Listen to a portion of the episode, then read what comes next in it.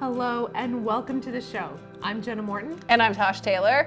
And on today's show, we have a very important topic for you today. We're going to learn more about Harvest House. On the show, we have Marc Belliveau, who is the executive director of Harvest House. Welcome to the show. Thanks for having me. Thank you so much for coming in. And uh, we're going to start with very basics in case people who are listening or watching aren't familiar with Harvest House and what you do. Of course. So, most people have a misconception that Harvest House is just a shelter on High Street. We're so much more. And so, yes, we do operate 60 bed shelter, 44 men, 16 women on High Street. Uh, we also have an addiction recovery program. So, we're seeing a lot of people struggle with addiction in the community. We have a nine month program, 34 beds, and 52 housing units.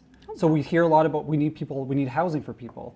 Um, we do both affordable housing and then we do community based housing, which we can talk about in the future as well. Mm. I think um, it was funny before we started. You said that there's a lot of misconceptions, and uh, you just blew my mind with all of those things. so I didn't, I didn't know any of that. 160 heads on beds every night is wow. what we have. Uh, we have an amazing staff of 56, half who come from homelessness themselves. And so, who can help the homeless the best? People have been through it themselves. I can be there. I can help with budgets and finances and all of that. Uh, but when it comes face to face with helping people when they're really struggling, it's people have been through it themselves that make a big difference. Um, just last year, we opened our first ever skills and employment center. And so we've done over 400 classes of budgeting, of self care, boundaries, codependency, working, you know, to uh, a lot of people want to get their children back through the foster care system. We're working on that and reuniting families. There's all these different aspects we're trying to help people get back on their feet. So it's not just here's your handout, we're going to walk it with you. That's amazing. I do think that there's a lot of people in the community who don't understand that amount of work that you're doing around just getting, like you said, heads on beds for the yeah. night. And it's, you know, Moncton's a unique situation. Uh, you know, we do have a large homeless population. Um, that's, you know, some of that's geographic, some of that's, you know, past history of people coming to Moncton and staying here. Everybody, though, deserves human rights. So you deserve a place to sleep, a food on, in their stomach. They deserve care to medical care or care to get housing. And our goal is how many people can get into housing as quickly as possible. Because once they're in housing, that's one component. Once they're supported in housing, then they can make it. Just putting somebody in an apartment by themselves and walking away isn't the solution. Because a lot of people isolate and they struggle. But if they have a full support system around them that says, we're going to help you maintain this housing, we'll work with your landlord, we'll make this a good experience for you, then they're more likely to stay in that situation. You mentioned that we do have a, a, high homeless rate here in Moncton, and I know a lot of people um, would assume that that has really increased over the last few years. What are the main reasons you see for homelessness here in Moncton, and maybe why there's a growth? Yeah, I mean, we, we, we're an, uh, an organization, or we're a community that has a lot of organizations that can help support them. So we do have communities in the province that don't have any of those supports. They have no option but to send people to Moncton we do, especially during COVID, a whole new uh, contingent of homeless population. So I'll give you a story. We had a woman who was 76 in her apartment for 23 years. Her rent increased. She couldn't afford it. We found her sleeping in her car. Instead of bringing her to shelter, we were able to get her the help she needed. And now she's in housing. That is the new homeless population we're dealing with. Mm-hmm. Food increases, gas increases. People can't make it anymore. And so we were trying to find ways to say entering the shelter system is not the solution for them. They're not there for shelter they're there because they just can't afford to live. So we do uh, the big push throughout the whole community is diversion. Instead of coming in these doors and entering a shelter system, let's divert you into housing. Let's divert you into a program, into a hotel until we can find a solution. Diversion is the new word that we use to get people into a situation that makes sense for them. Mm. Can you talk a little bit more about that? what what are the various options and how do you figure out what's the right fit for someone? Yeah, so our first question is where are you here from? Do you want to go home? Right? So last year we diverted 71 people back to their home community with friends and family supporting them. And so across the community, all the agencies, we're diverting people back to their home community because they come to Moncton saying, this is where I need to go to get all the help I need. Because of our numbers, because services are stretched, maybe they can't get that help. So can we, one thing we never do is send people from homelessness to homelessness. So we all contact families, communities, and say, this person wants to return home. Can you support them if we do it? Are there agencies there that can help them? Let's take that step. That's the very first step because our goal is to get people back in with their family and friends where they have the community to actually help them. If that doesn't work, then we look at housing. So 103 people we moved into housing last year in 2022. And so there's different ways of doing housing. So there's affordable housing, which we've heard of Rising Tide and, and those type of programs, which gives people their own apartment. There's scattered sites. We work with landlords to say, do you have any units available that would be an NB housing unit that you could take people into your units? And then Harvest House, we're actually changing one of our programs as we speak from transitional housing. And we used to call it transitional housing because it was a transition into affordable housing. But the reality is, just the word transition is unstable for people. They don't want to be in transition anymore. They want to be somewhere. So we're actually calling it community based housing. Because what we're finding is we have a lot of people in their own apartment, and all day they leave their apartment and they come back to our shelter to be with their friends and family. And so what we're saying now is called community-based housing for people that maybe their destination is to be in community. So, you know, we would have called it 10 years ago a rooming house. It's not that anymore. Yes, there's shared accommodations. You have your own room, but your living room, your bathroom, your kitchen is together. But what they really want is community. And so just last week we sent them all to the Wildcats game. So here's people in housing, maybe they don't even know each other, and now they're going out together. Maybe they're going to a class at our Skills and Employment Center because we have classes just for people in housing. And so we have to look at all the different options and say there's not one stop for this. There's not you can't just say we're going to put everybody in an apartment and walk away. It doesn't work. And for every person in our care, they have a caseworker assigned to them that follows them throughout their journey. And that's what everybody's on is a journey, and none of them are linear. There's no one. You can't put a, a you know square in a, in a round hole for everybody. You have to find the solution to get them where they're trying to end up. Some people, all they want to do is wake up and have a little bit of freedom, go to the mall, come home, speak to their friends. Some people want to go to work, some people want to go to school, some people just want their family back. We work with each person for what their needs are. You're bringing up uh, an awful lot of um, skills that you're providing for people, um, accessibility that you're providing for people. How does Harvest House manage that? Uh, like I, I, you know, I feel like I'm someone that knows quite a bit about the Greater Moncton area. It's kind of part of my job to know, and I all of these things I didn't know you provided. Yes. So how are you guys um, achieving the funding to make this happen? Yeah, so the funding funding's a challenge. So when I started Harvest House four years ago, our bu- annual budget was nine hundred thousand. This year is three point five million. Wow. And it only grows, right? So with the demand is growth. Uh, Eighty-seven percent of that is staffing because it takes people to help people. Not you know operations is one thing. We need to help people, and we have to have a conversation and work out a plan and walk them through it. Um, so that's where a lot of that comes from. The government is stepping up. So we've, you know we've heard of Tiger teams coming to Moncton and different groups coming in that's helping with that. That's made a difference. We need to keep on, though, having our community support us. So, if, whether it's the business community, who themselves are rightfully frustrated from time to time. So, I've actually started meeting with the business community to say, how can we help you? Um, so, I'll be going into a local business next week to speak to the staff to help educate them as well. Um, but a lot of it comes from donors. So, we have over 2,600 donors who give to us every year. And that has been the game changer. People who believe in what we do. And if you ever see on our social, we do stories of hope. So we actually put stories out of here's somebody that was struggling and here's who they are today and here's the journey they had. And it gives people hope. And a lot of people call us after and say, I have a member of my family that needs help. Can you help them? And it's amazing the call volume that comes after every story because there's so many people. It's hard to find anyone in the community who's not struggling either with mental health or addiction within their family. Even my own family, I experienced that. And so with that, we have to find ways to help them and the missing component that we're still trying to work on is how do we help those families? Mm. So it's great to say we're going to help you, uh, Tosh, uh, with your with your challenges. What about the whole family who's back home struggling as well? Maybe they've just lost their primary breadwinner for the family. Maybe they've lost somebody that they depend on for their own mental health and addiction supports. And so as that happens, we need to find ways to support the families as well. And to us, that's our next step we're looking to do is continue growing into that, that area. Okay. Can you talk a little bit more about the conversations you're having with the business community? Because I know that Yeah. that that is what we see, I think, the most in mainstream media because that's the very immediate, you know, where there's friction. Mm-hmm. What kind of work can we really do there to help build those bridges and, and understanding? Yeah, so no one asked me to do this, but I just started engaging with the business community because there has to be a bridge between people who are homeless and, and the business community. One just doesn't talk to the other. This, this situation isn't there, and usually if there is, there's a lot of frustration. And so my discussion is typically tell me how you're feeling. Sometimes just them communicating it with somebody who understands means a lot to them. Um, how can I help educate? And then what are some of the easy solutions? So some of the businesses say, I'm tired of picking up garbage and needles off my property. So now, as Harvest House, we have people who are willing to go and do that on our behalf, partnering with Downtown Moncton and the Chamber of Commerce to say, is this something that you'd like to fund a program? We've always wanted to do what's called Harvest House Gives Back.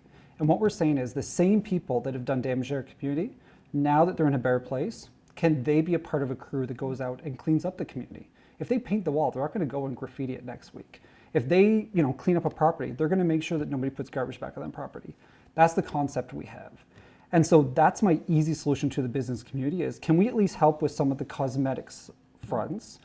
Then can we help educate your staff? And then can you have a direct line to call us if you need our help? Now, we tell the business community 911 is your call, bylaw is your call. That is clear. But we get calls from local businesses around us saying somebody needs Narcan, somebody's overdosing on my, on my property, can you help? So one of our staff will actually get there usually the same time as ambulance will, but we'll still go in case they need our help. Um, it's really just engaging meaningful conversation. You know, there's there's some wild ideas out there of, you know, moving people to industrial zones and all of that. To me, that that's too far in one direction. Um, but at the same time, there is a way that we can work together. And I think as agencies, we need to be aware of their challenges. Um, and then we have to invest some of our time and resources too to help support them. Um, whether, like I said, whether that's just meeting with them to have a coffee or speaking with their staff to say, tell us what your biggest challenge is today, and can we advocate for some help for you? We're open to it. And you must, in your role, and really anybody that, that works there, um, you must have to deal with a lot of negativity all of the time. Um, how do you put your best foot forward when that happens? So I am chronically positive, uh, as you'll find out. um, we actually just launched a campaign, Unhoused NB. We, we partnered with Bradenworks to do this 10-month campaign, and the whole campaign is to change the narrative in the community. You see a problem, we see a person. People talk about the crime and the homeless who are, who are part of the crime issue. 7 to 10% of the crimes from the homeless community. That's it. That's what the RCMP is saying. So we can't look at a whole community of people and say, you're a problem. Also, try to change the narrative of you don't know what that person's been through. So, 83% of people that have come to our addiction recovery program were sexually assaulted as a child. Hmm. We don't understand what that is. We, a lot of people in the community just see them and say, that person's a problem. No, that person has been going through trauma for 20 to 30 years. Now, their only way to deal with that is drugs. So, we're trying to help them with that, but not only that, help deal with that trauma. And so for us, it's, it's how do we change the narrative? And how do we tell stories? We always call them stories of hope. Harvest House, the word we associate with Harvest House is hope. Because so many people come in our care have lost their voice, have lost hope, have lost their families, have lost everything, to the point where many people are, you know, are willing to commit suicide to get out of it. We're saying, let us help you, let us walk beside you, and you tell us what your journey is, and help. And we want to help you get there. No matter how long it takes, we're going to work with you on that. It's a big it's hard to stay positive some days. Yeah. there is a lot of backlash, there is a lot of negativity, um, but we've always tried to be a bridge builder. And so, where is the struggle? What's the solution? Can we fill the gap and help both the community and that individual get to where they want to go? Mm-hmm. Incredible. When you talk about hope, what is some of the hope that you've seen in the way things have changed over the last number of years for the organization? Yeah, so we've expanded our services to hit more people. So when I started, we were helping 80 people a day. Now we're at 160. On top of that, we feed the community and we do 50 bag lunches a day. And so people who don't even want to access shelter or can't, we still have 50 bag lunches available. We can still feed them on the street. That is how I see hope. Skills and employment has brought people to such an amazing place. Um, I have one gentleman, uh, he actually works for us now. He had lost both of his children due to addiction. His girlfriend, wife was not in the picture, so he lost the children to the foster care system. He took a five week course with us of how to be a better father. And by the end, he now has shared custody of his children. To him, that's all he ever wanted. He came to the programs, he wanted his kids back. Now he's working full time for us and going home on the weekends to see them. That is where I see hope. We have uh, another gentleman in our care, he went through our recovery program, and we have a relationship with both Oulton's and NBCC. The people in our care go back to college for free. And so he's actually right now becoming an HVAC technician to get a career under his belt. He's now clean, sober. He's from Sussex, New Brunswick originally. His story is on our Facebook page. And now he's starting a whole new career and inspiring people in his family and in his community of who he is now. It's amazing how people respond when they meet these people again because they have no idea. Like I meet people that come in and say, I used to be your teacher. I can't believe this is who you are today. It blows them away. Unfortunately, the bad news stories is what we hear in the community. And we're trying to push as many positive stories as possible to overcome that because there are people getting better every day. When I say better, that's not a specific definition of what better looks like. What's better for them? So if they've just gone into housing for the first time and they wake up and they feel safe and they aren't worried about their belongings being stolen and there's not somebody who's um, overdosing beside them, maybe that's a good day for them. Maybe it's the fact that uh, for the season opener of the basketball, uh, a donor in our community bought us 18 tickets. We could send people to the basketball game. We believe that people in our community who are in this demographic deserve what we deserve. And so we, we're a part of Burger Week. Uh, we always make a Hope Burger every week in our kitchen and say, you may not be going out to all these different restaurants for your burger, but you're going to have one right here. You're going to go to sporting events. You're going to be a part of our community because that's what you need. The community needs to support these people, not turn their back on them. Absolutely. It's, it's a topic that we've come Yeah. back to time and time again. That sense of belonging is key to everything. It is. And that's what, you know, that's what Pickle Planet has always been about in terms of trying to help families find ways to make those connections from a young age. And what we try to do with this show and share these stories. And I can say that I've been watching those stories pop up on your social media channels of all these people who are willing to step forward and say, This is my journey, this is my story. Yeah. And it, it does take a lot of power within a person to be able to share something that some people in the world might look at negatively. Yep. But And and you know, it's like I say to people, if you're trying to fix the whole problem of homelessness in the city of Moncton and in the country, you're never going to get there. If you can stop and look one person in the eye today and say, "How can I help you?" you can change that person's life. You can change their whole family, their whole community, based off of that conversation. And if we start looking at it as one person at a time, there's organizations who have complete systems to help people. There's government who's putting money forward to help fix the solution, but it takes our whole community to help one person at a time. That's going to make the impact we need. You had made a mention of the programs like the How to Be a Better Father program. Yeah. Uh, what other kind of programs do you offer like that, like specific ones? Yeah, so we find a lot of people they become very codependent. So codependent either on other people in homelessness, codependent maybe it's on their drug dealer, maybe it's on you know a, a toxic family member. So we do codependency courses to help break that.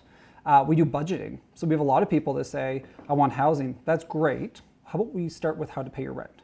And then after that, do you have any debt? Do you have family your support? You know, let's talk about budgeting. Um, we do uh, CMHA, so Canadian Mental Health um, Association. They come in and do uh, Living a Better Life. So they do a whole five week session as well. And so what we're doing is partnering with people in the community um, that really have these, these abilities to teach and who want to give back, but maybe the shelter in the streets is a little intimidating for them. So we're saying, come in and teach a class. Come in. We have um, somebody who uh, retired from a COA who came in, and he's helping one-on-one mentoring guys and trying to help them move forward in their life. Um, we have all these different classes that are happening on a regular basis. We do GED programming. So people in our care who just want to get their GED so they can go to college, that's an option for them. How to build a resume and how to do interview prep, we do that as well.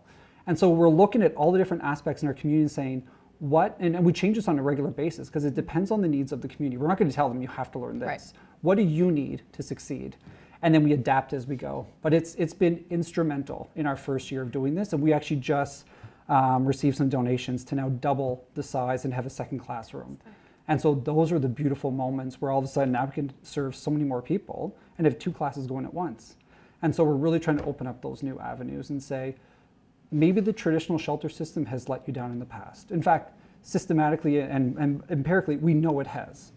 How do we change and flip that on its head? So now everything we do is focused on trauma informed care, is focused on housing, is focused on community, and we help you lead a different path that maybe was never an option for you 10 years ago in the old system.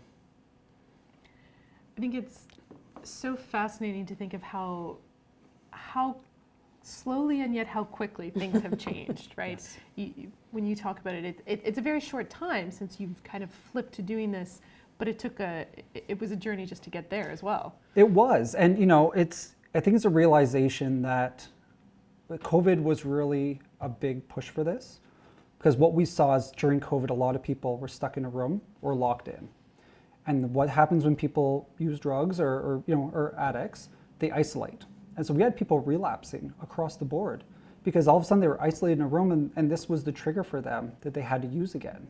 Um, so what we found through that is isolation is the worst thing we can do for people. It's community that's going to get them out of it.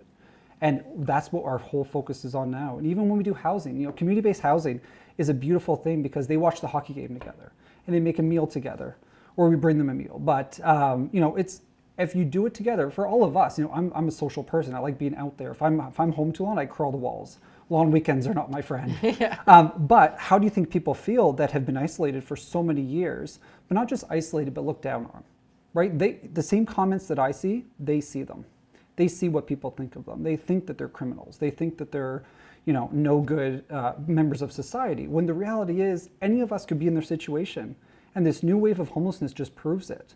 Just because the cost of everything has gone up and rent has skyrocketed, we have all these people that have never experienced homelessness before. We have six cars that we've had over since COVID parked on our property of people that are living in their vehicles in the city of Moncton.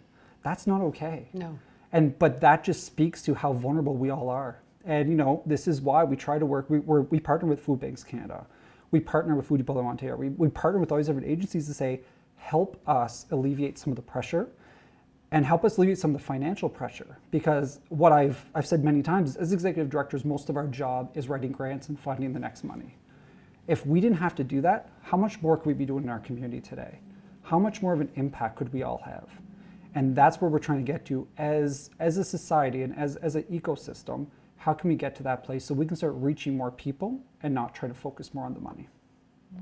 Excellent. There are a few schools I know in the Greater Moncton area that have really great breakfast programs. Yes. Um, how do you deal with children at Harvest House? As like you said, this is a whole new, you know, homeless issue. What about involving ki- kids? Yeah. So, uh, do you mean from a like a, a serving them perspective, or having them be involved? Or do they can they stay at the shelters, ah, like families, yeah. things like that? Yeah. So so we don't do that. Mm-hmm. Um, ours are for people who are 19 or older. Okay. Um, there's some security reasons for that. Mm-hmm. However, I've gone to two schools now to go speak to students, um, be engaged with them. So many of them are doing social studies classes where they have to learn about homelessness. So I love to go and speak to them. Also, we let um, families come and volunteer. And so what we love to do, and I say to anybody, you want to volunteer at Harvest House, first thing, come serve a meal cook and serve a meal and see people. It's a safe space. It's a kitchen. It's very very controlled. Um, come in and be a part of it because we do. I believe that there's a really big uh, proponent that needs to be pushed or help support children with understanding what they're seeing because it's confusing for them. They're going down this road and saying, "Why is that person there?" And if the parent doesn't know the full story, then that's what's going to be passed along. And so we do need to educate students, youth, of what this looks like and why we do what we do, and also why people end up in this situation and just give a bigger explanation than, well, they're homeless. Right. If a family listening or watching wants to do that, or if someone, you know, has someone in their life that they want to help support or they want to support you somehow, yeah. how are people going to get in touch? Oh, that's a great question. and so we ask everybody to go on our website, www.harvesthouseatlantic.org. Um, we also have a second website for uh, our unhoused, which is unhousednb.ca. That's our secondary website that we have right now for our campaign. If you want to get involved, just call the office 506 855 0626. Uh, they can call anytime, uh, they can leave a message. We're always looking for volunteers. We are definitely always looking for funding. Um, but also, I do tours on a regular basis. So I want to bring somebody for a tour. I would invite both of you to come for a tour. Mm-hmm. Um, I have a 30 minute, one hour, and two hour tour, so it depends when people are available. Uh, but I say to people, it's one thing to drive by our shelter and make a snap decision, walk through that door, and see what's really happening. And our tour covers our shelter, recovery, housing, skills and employment, everything. And you actually meet people, and they'll tell you their story. That's the beautiful thing. People are not afraid to share their story if they feel safe and they feel like you're not going to judge them. And so coming for tours is a great way. We, we actually uh, recommend that businesses, groups, anybody who wants to see what really happens behind those doors, come and see it. Um, but people can just reach out. And if anybody feels who's watching this needs help with addiction recovery or looking for housing, they go on our website and actually apply right on there. Beautiful. And so that's a great way for them to do that. Okay. Thank you for your time. Thank I learned you. a lot today. I know. I'm excited for that tour. Thank you, everyone, for watching and listening as well. And we'll be back next week.